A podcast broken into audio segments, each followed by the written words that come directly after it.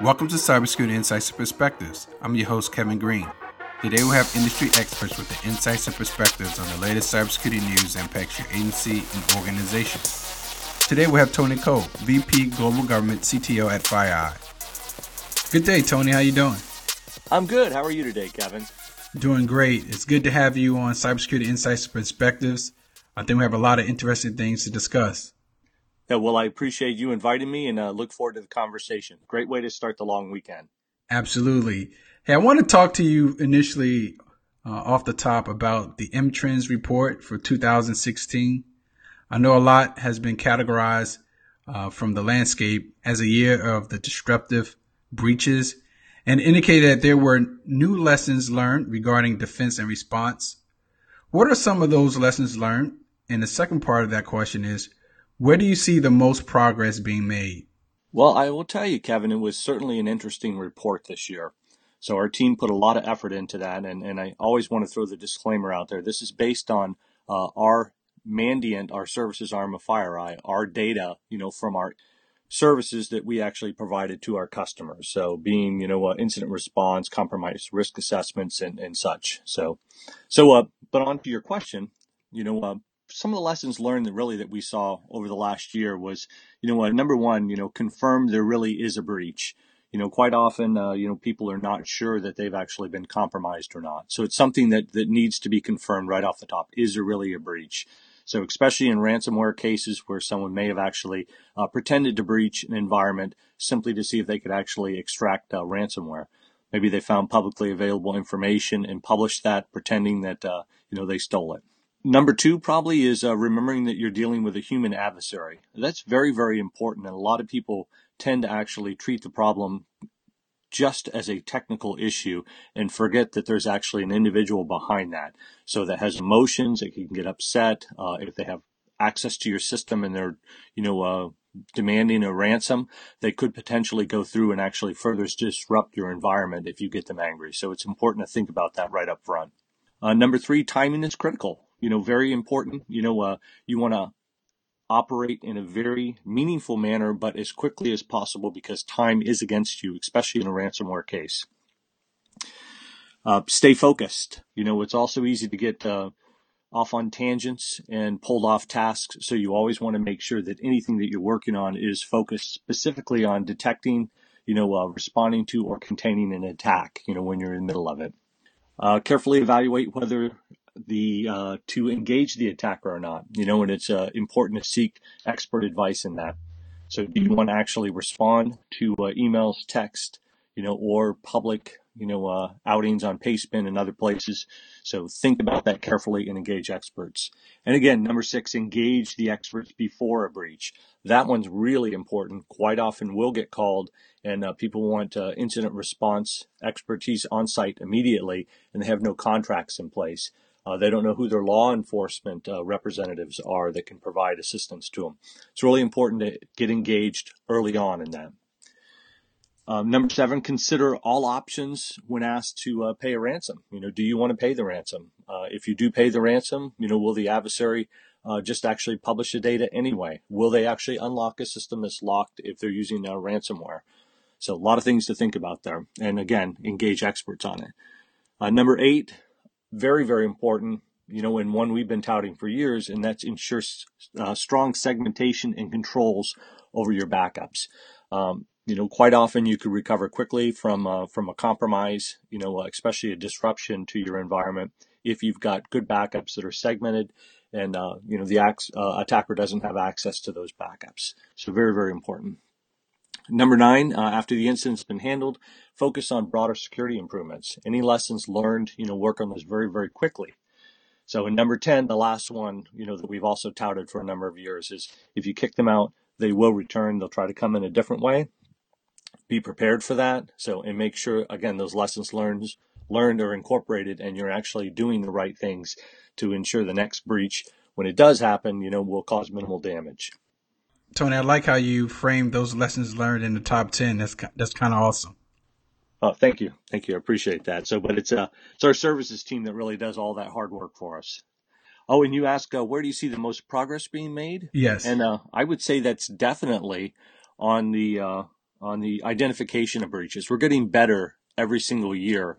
Uh, this year, we're down to one hundred forty-six days of dwell time. And, uh, you know, we categorize that as from the time an incident takes place where someone's compromised to when the uh, uh, breach is identified. We're now down to one hundred forty-six days.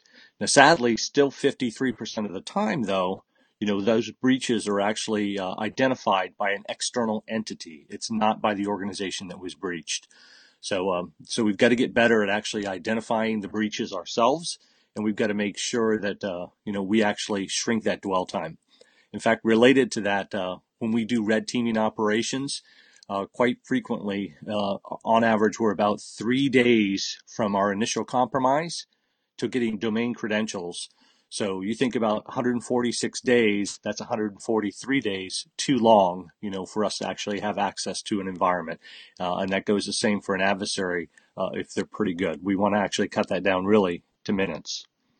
From the R and D side, I'm seeing more and more integration of point solutions where organizations are leveraging some type of orchestration layer to build better enterprise situational awareness. Why do you think that's the case, and how has this shaped or reshaped FireEye strategies? I think if you look out there at uh, security operations teams, you know, around the globe, you know, the biggest challenge most of them have today is actually trying to sift through, you know, the, the myriad, you know, sometimes in some cases, millions of alerts and trying to actually find what are the alerts that actually matter to them. Uh, this is actually, you know, uh, even worse today, where these alerts are not coming in uh, typically into a single pane of glass. They're coming into multiple different systems out there, you know, from uh, different point solutions.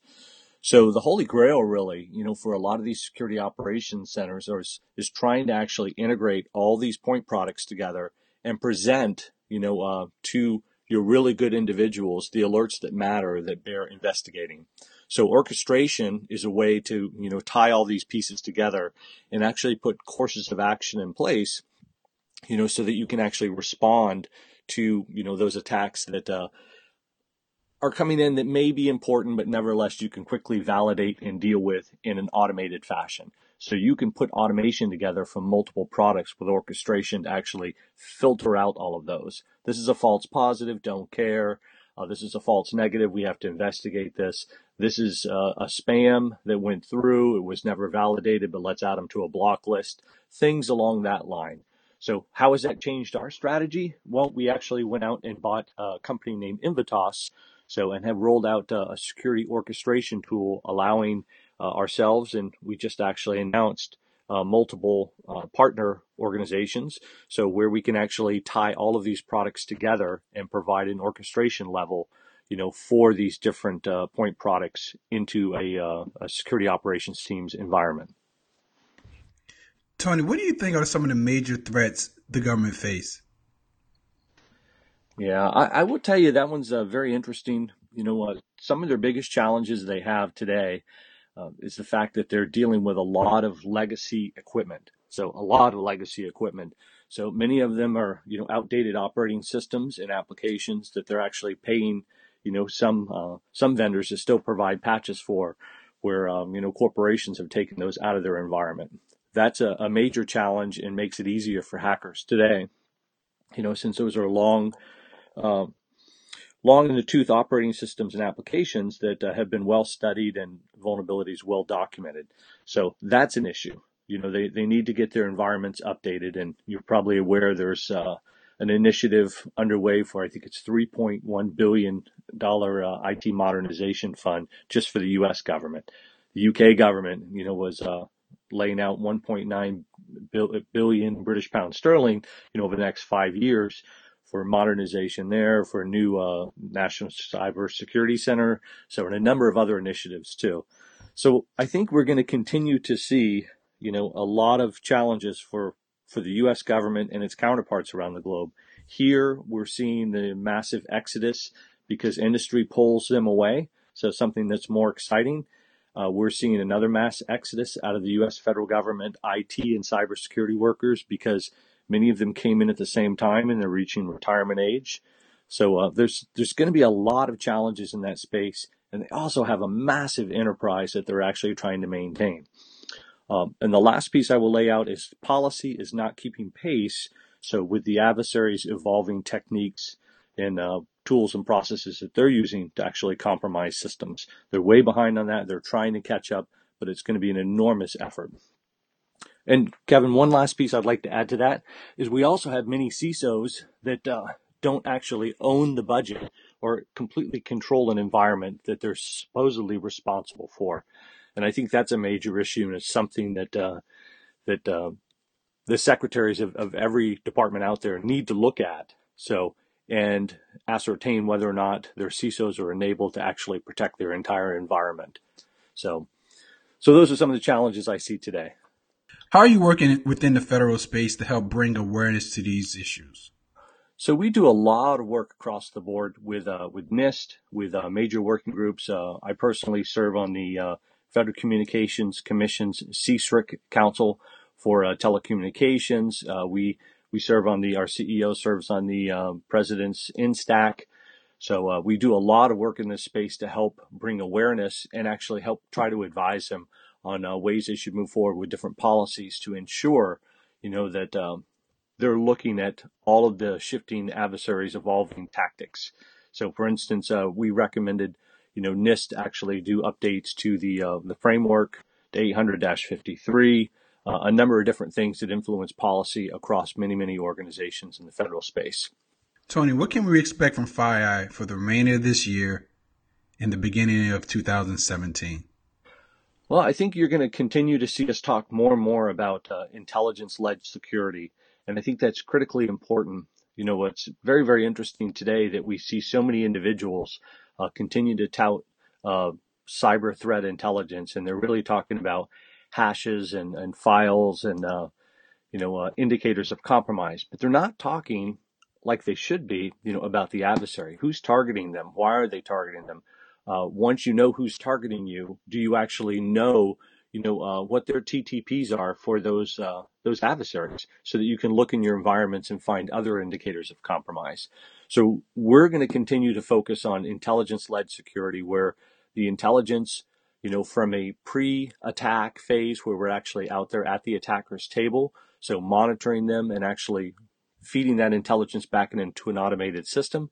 And we're also you know, going to actually continue to take the incident response data we get, uh, the compromise readiness assessment data we get, and roll that into our automated solutions as well. So really intelligence across the board from, uh, you know, from both sides of our services pieces back into our platform to make sure that we're, you know, aware of uh, threats sometimes before they actually even, you know, come to fruition.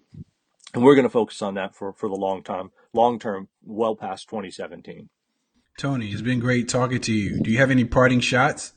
Uh, you know, I think probably my last parting shot would simply be, you know, uh, for everybody to, to think about the fact that breaches really are inevitable. You know, uh, if somebody tells you that detection's going to, uh, prevention's going to work on a continuous basis, uh, it will fall down here and there. So we just need to accept that fact and make sure that uh, we're doing everything we can, you know, to mitigate the impact from uh, the breach when it does happen. And Kevin, I thank you very much for your time today. Tony, it's been a pleasure. Good talking to you. Good talking to you as well. Thank you.